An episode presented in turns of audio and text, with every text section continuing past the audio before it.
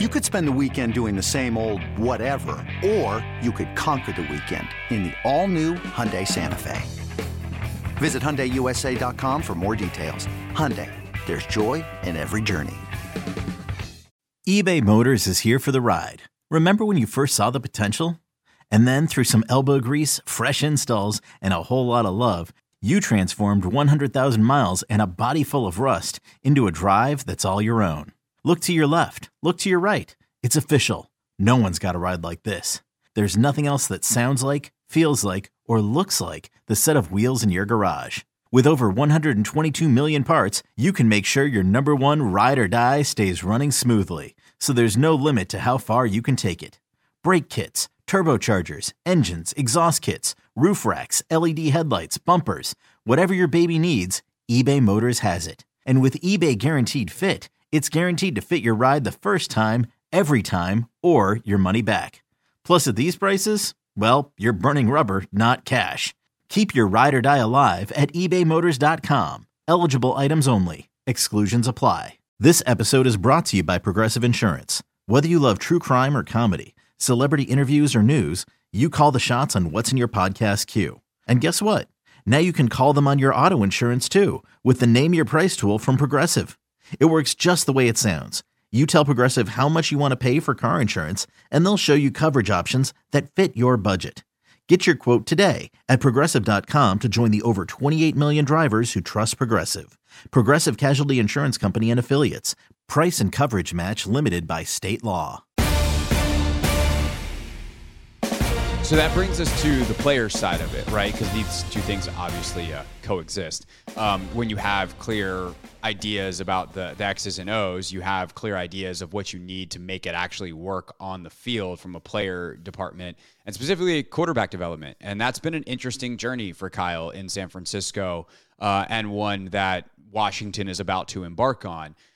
So, what, like, I, I think it's fascinating because people like this wasn't a straight line. They look at Purdy and everyone wants to, you know, critically acclaim Kyle for turning Pur- Purdy into what he is right now, but like that was they found this by accident. They Yeah. drafted him because they liked him, but they traded up a ton of stuff for Trey Lance and took him with the number three pick. Clearly, that was the guy they wanted. Yeah. Um, but yeah, they've had more success with Garoppolo, more success, the most success with Purdy.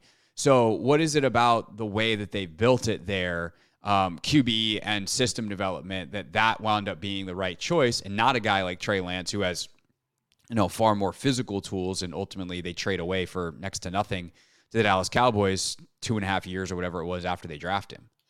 Yeah, I mean, I think that's that's that's a really good question. And when you look at it, I think I heard someone describe it like this: like basically, like sixty or seventy percent, depending on who the quarterback is, of the offensive production is like Kyle Shanahan and how he coaches it and how he kind of schemes stuff up, and the extra thirty percent of the offensive production resides with the quarterback.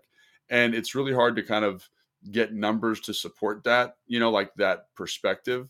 But like one of the most glaring ones is they are 32nd in the league in pass attempts, but they are second in your in, in receiving yards for the team. So like that is we're not throwing the ball a ton. We've deleveraged the quarterback tremendously. And that's this is what we're talking about, right? Like Brock Purdy's playing excellent football, right? He's playing excellent football. He's doing the right stuff. He's playing at a high level. Like you watch him and you're like, man, that's a huge, that's a big time throw. that's a tight window throw. That's a great opportunity. But I think what it what it is is he doesn't have to do it all the time. And what that allows you to do is basically say, like, I've schemed this play up. We were watching a play the other day where they're running like a counter action. They got a puller coming, they got a tight end coming back, the linebackers step up, and you get Deebo Samuels, who's probably a top 10 receiver in the NFL, with nobody within 10 yards of him. And Brock Purdy has to make a nice throw kind of later in there, but like it's not this high leverage, like, do I have to fit this in a tight window? Do I have to anticipate this at a high level? No. And I think when you give the quarterback kind of some layups, and that to me is a layup, giving him a layup, then when it's time to make the big time throw, which is four or five times a game, they're ready. They're not in this like high leverage situation. I think when you look at Brock Purdy last year, the like he was a system quarterback. He was elevated by the system, and they developed him enough over the last year where now he's in a position where he can make some of those high leverage plays and elevate the offense that extra 30%. Because I, I think I've said this before, there were times where defenses we'd play like had us figured out and we didn't have a solution because we didn't get any elevation from the quarterback.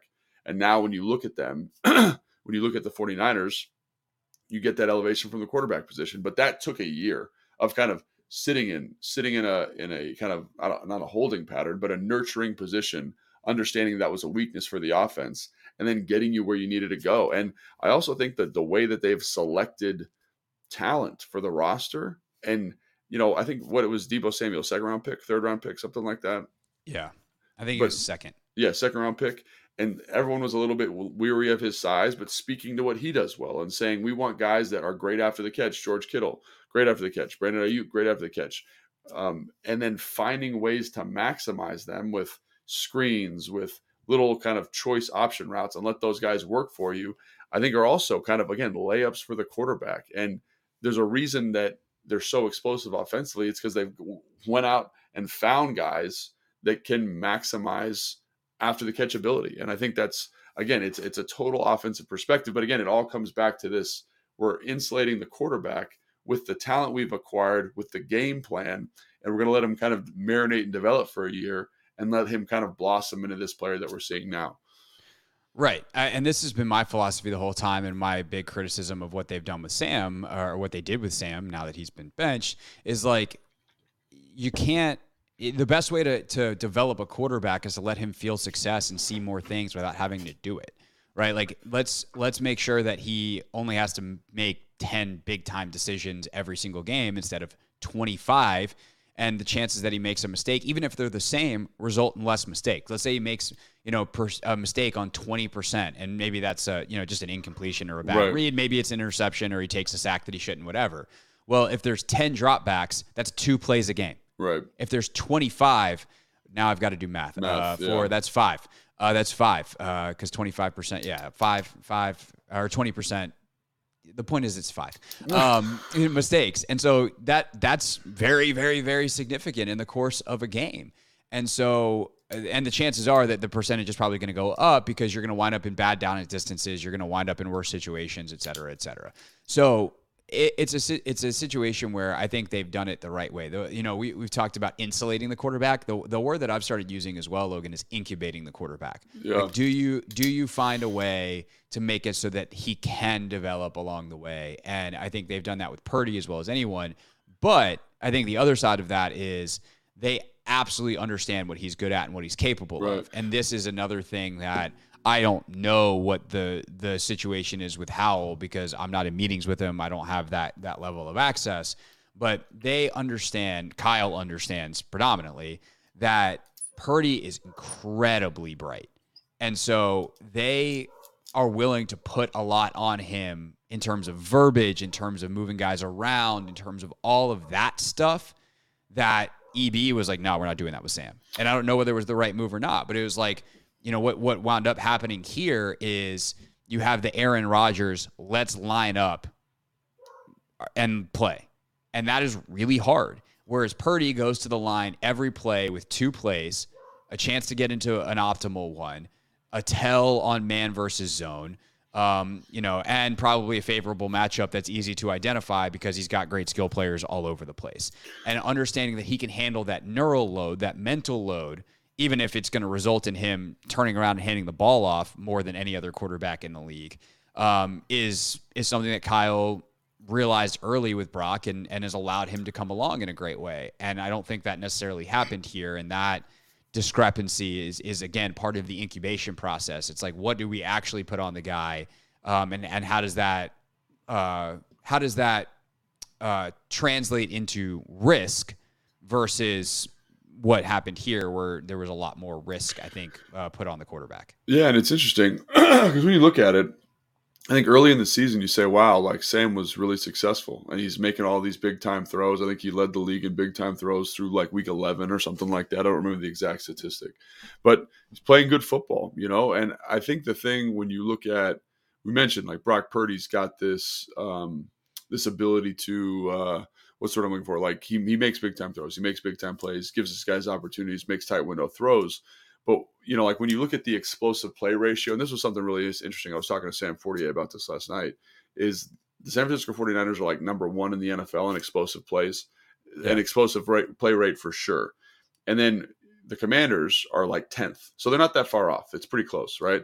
But there's been a huge decrease in explosive plays, you know, over the last five or six weeks from Sam, as Sam's not played well.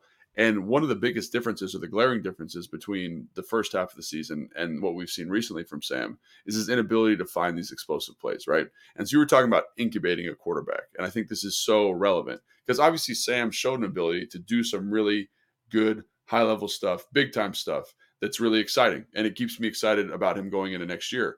But one of the things about the San Francisco offense is that big play rate is more sustainable long term because of the scheme there. And you hit on some of the things that they do really well. But like when you have, like, for example, you're watching the New York Giants game from earlier this year and they throw a screen, you know, it's a five yard route, you know, not even, it's like a at the line of scrimmage route. I think the depth of target's like 0.5 yards and Deebo Samuel takes 65 yards for a touchdown.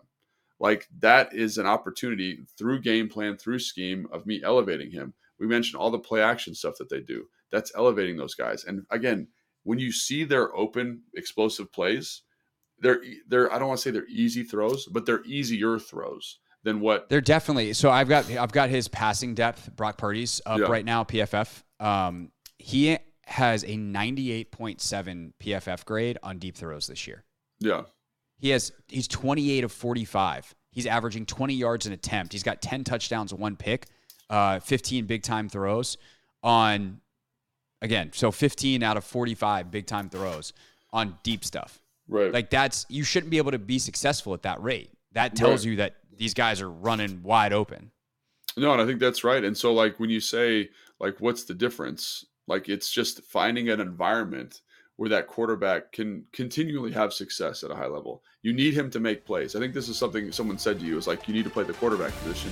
Yes. Yes. Can we offload some of these like super high leverage? I got to identify the blitzer. He's in my face. I got to read this out. I got to hit this ball perfectly in the right spot. Like I think about that New England game where he gets that completion of Terry and there's a runner in his face. He gets hit in the chest. It's right over Terry's shoulder. There's a defender right here and they're just not has there haven't been the same kind of opportunities as you see in San Francisco or Detroit or some of these other places that understand how. And I guess that's the other thing that's so interesting about San Fran is they see the the highest number of eight man boxes in the NFL. So what does that mean? It means you've put a worse coverage player on the field. You're playing more kind of run centric fronts, and you can create space more reticently in the back end.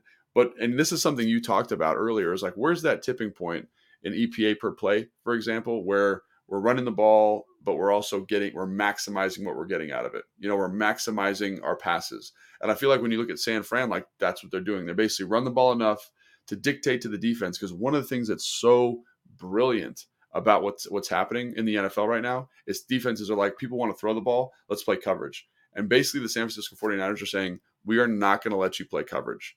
And then when we get the box structure that we want and the coverage structure that we want, we're going to throw the ball. Like that's essentially it's it's like this arcane old school approach to you know football. It's like run the ball to throw, but that's essentially what they're doing. And I think the thing about it that makes a lot of sense to me is when you watch San Fran, the way they cultivate the angles in the run game, it allows them to be successful against these eight man linebackers. They have the highest success rate versus eight man run run run structures in the NFL. So like they take time to make sure they're good at that because it sets up this explosive stuff down the field. And I think that's one of the things when you look at Brock Purdy and the system that they're in compared to Sam is Sam is out there, man. He's leveraged as far as he can be leveraged, I think, is from a quarterback standpoint. And you look at Brock Purdy, and it's like the complete opposite. And so if you right. can get a system in that supports Sam at a higher level, and again, I don't want to sound like I'm being critical of EB here because I think EB does some stuff that's super high level. Like even watching the Jets game, you're like, man, that's a brilliant concept. That's but it's is it the right thing for this player at this point in his career? And right. that's the question I think we've been asking ourselves the entire year. Yeah, I did. I did finally go back in my notes and actually look. Uh, week three was when I started going like, "Hey, I think yeah. I think we're running the ball too much. I know there's been some success passing the ball too much, right? Is, uh, or passing the ball too much. Yeah, I think I think this is going to be a problem, and uh, it, it sure has been. Selling a little or a lot. Shopify helps you do your thing, however you cha-ching. Shopify is the global commerce platform that helps you sell at every stage of your business. From the launch your online shop stage, to the first real life store stage, all the way to the did we just hit a million orders stage. Shopify is here to help you grow. Whether you're selling scented soap or offering outdoor outfits, Shopify helps you sell everywhere. From their all in one e commerce platform to their in person POS system, wherever and whatever you're selling, Shopify's got you covered. Shopify helps you turn browsers into buyers with the internet's best converting checkout. 15% better on average compared to other leading commerce platforms. And sell more with less effort thanks to Shopify Magic, your AI powered all star. Shopify powers 10% of all e commerce in the US. And Shopify is the global force behind Allbirds, Rothy's, and Brooklinen, and millions of other entrepreneurs of every size across 175 countries. Plus, Shopify's award winning 24 7 help is there to support your success every step of the way. Because businesses that grow, grow with Shopify. Sign up for a $1 per month trial period at shopify.com slash odyssey podcast, all lowercase. Go to shopify.com slash odyssey podcast now to grow your business, no matter what stage you're in. Shopify.com slash odyssey podcast. But I think that's the other thing, just to kind of piggyback on that point, is we are not saying run the ball to run the ball. We are saying Right. efficiently run the ball to dictate a certain response to the defense and then get the result you want in the passing game. Yeah, I think put it another way, it's like take what the defense gives you. Yeah. Right? Like that is always a, a phrase that crosses sports. You know, we talk about it in basketball all the time. We talk about it in football. Like take what the defense gives you. It's not Modern even that. NFL defenses are giving you running foot, running the football easily, so just take it It's not until they that. stop, and then they'll give you something else. it's not even that it's it's even like a little bit it's like you're trying to in a certain in a certain sense you're trying to dictate to the defense you're trying to say like we are this is who we are offensively we are going to do this and i think the other thing we have to call attention to here is they can feel comfortable running the football the way they run it because their defense is so good so they can have a three and out I was going to get to out. that, and you know? also the guy running it is Christian McCaffrey. And and everyone mocked that decision to bring him in, but when you look at what he does, like I was I was watching all their explosive runs. I did that a couple days ago.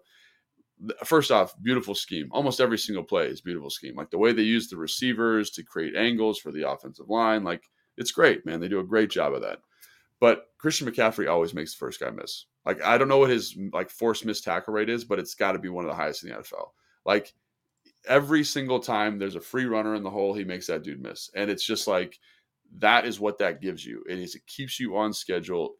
The, uh, the right player in conjunction with the right scheme gives you this ability to basically say like this is our offensive identity and we're going to dictate defensive structures to the defense and get them out of these really you know Matt Ryan was on the podcast and you always call attention to this like these amorphous too high coverage structures quarter six whatever matches match types of coverages that we get are really hard to throw in because you don't know what you're looking at. And when you get Sam, I think over the last three or four weeks, you can tell he's a little bit confused about what the defense is presenting. When you run the ball like this and you have to play single high, all those kind of unusual coverage structures evaporate. And they're getting that at 36%. That's the highest rate in the NFL. So that's unbelievable. And so think about the easy opportunities that are cultivated out of that.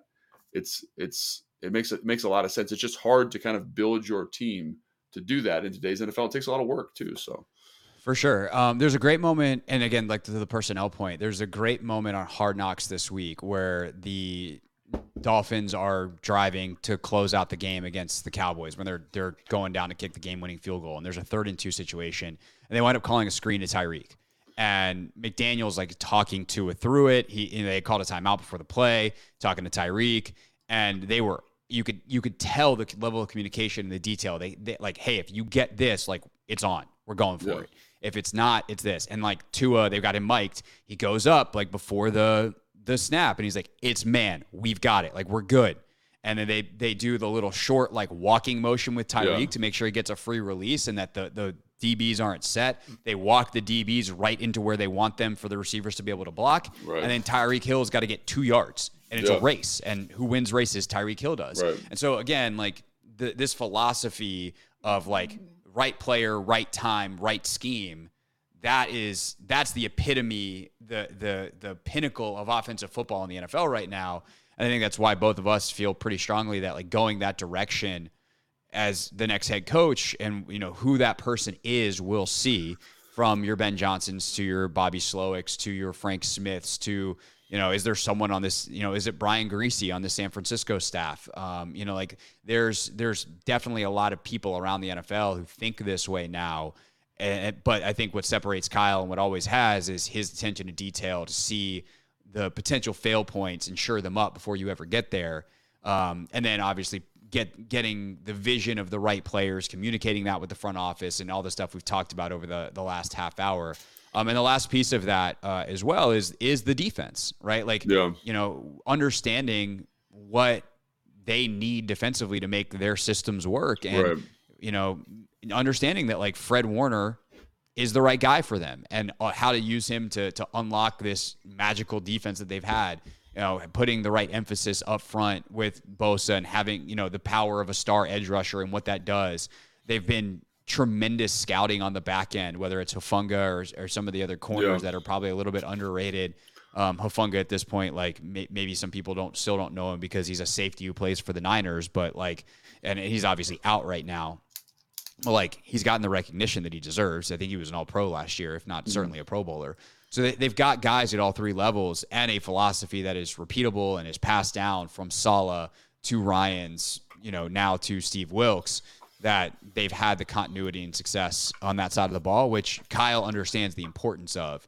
And I think what's interesting too, by the way, on the offensive versus defensive head coach thing, um, I heard Grant Paulsen talk about this the other. Actually, no, he said this on uh, on the the Take a Man pregame show on Sunday, mm-hmm. um, because I asked him like, hey, if Tomlin becomes available, if Saleh becomes available, if you know one of these elite defensive guys were to become available as a head coach, I mean, and obviously like Dan Quinn is is going to be out there as a defensive coordinator uh, who's going to get a head coaching job. Do you want them? And he's like, no. Yeah. And the reason why is because not only historically over the last, I think it's 20 years, have offensive head coaches had better offenses, they've actually had better defenses too. Yeah. Which good luck explaining that, but it just it just the way I think you think about football as an offensive mind is different than the way you think about it defensively. Um, and that apparently leads to being a better head coach. So if you have a defensive head coach who thinks about football like an offensive mind, then sure, bring them on. Well, I think uh, that's, not, what, that's, I mean, I am an offensive one of, guy. One of the benefits of having, you know, like a DeMeco Ryans, like a guy that have, again, Robert Saleh, I think to a large, to a large extent, the same thing. Dan Quinn, you mentioned him. They are thinking about defense in a way that is innovative. And they understand like that it's an offensive driven league. And i think there's some defensive coaches that have this very traditional perspective of like you got to run the ball possess we win the we win games with defense. And that's totally shifted now. Defense is a supplemental aspect to offensive football. And i think making sure that those coaches and i think those coaches i just mentioned understand this how yeah. important that offensive coordinator hire then becomes is so so critical. And it's not just the offensive coordinator does your offensive line coach match that? Like really overseeing that process. Like i was very fortunate to talk to dan quinn. He was like that was something that i wish i would have done a little bit better after kyle left is really found that next guy. And because that that's the thing that drives the offense. You know what i'm saying? That, that that makes it go and then making sure those hires are the right thing. And i think that's something we talked about with kyle and how he just seems to have a knack for a developing and b identifying. But i think if you if you know that that's something that's so critical lean into that, make that work for you. So I, I do think there are defensive coaches that I would be very confident in hiring because of that perspective. But I do think, to Grant's point, it is an offensive driven league. Playing against good offenses in practice every single day is so important. Like when you watch the 49ers defense, their ability to match concepts. They don't do a lot of overly complicated stuff defensively. They play quarters, little three, little two, kind of what you're seeing around the league right now but they have an awesome pass rush. They've developed a system and an identity for that group and found rules that allow them to just tee off and they match the crap out of concepts in the back end at a super high level because everyone knows what they're doing. And you got to play really good offensive football to beat that. And I think that's kind of kind of to your point. So so there is uh, both the most and least comprehensive game preview we've done all year. A total a total uh, review of the San Francisco 49ers operation uh, but also a little bit of, of you know how it actually matches up with the Commanders coming up on Sunday.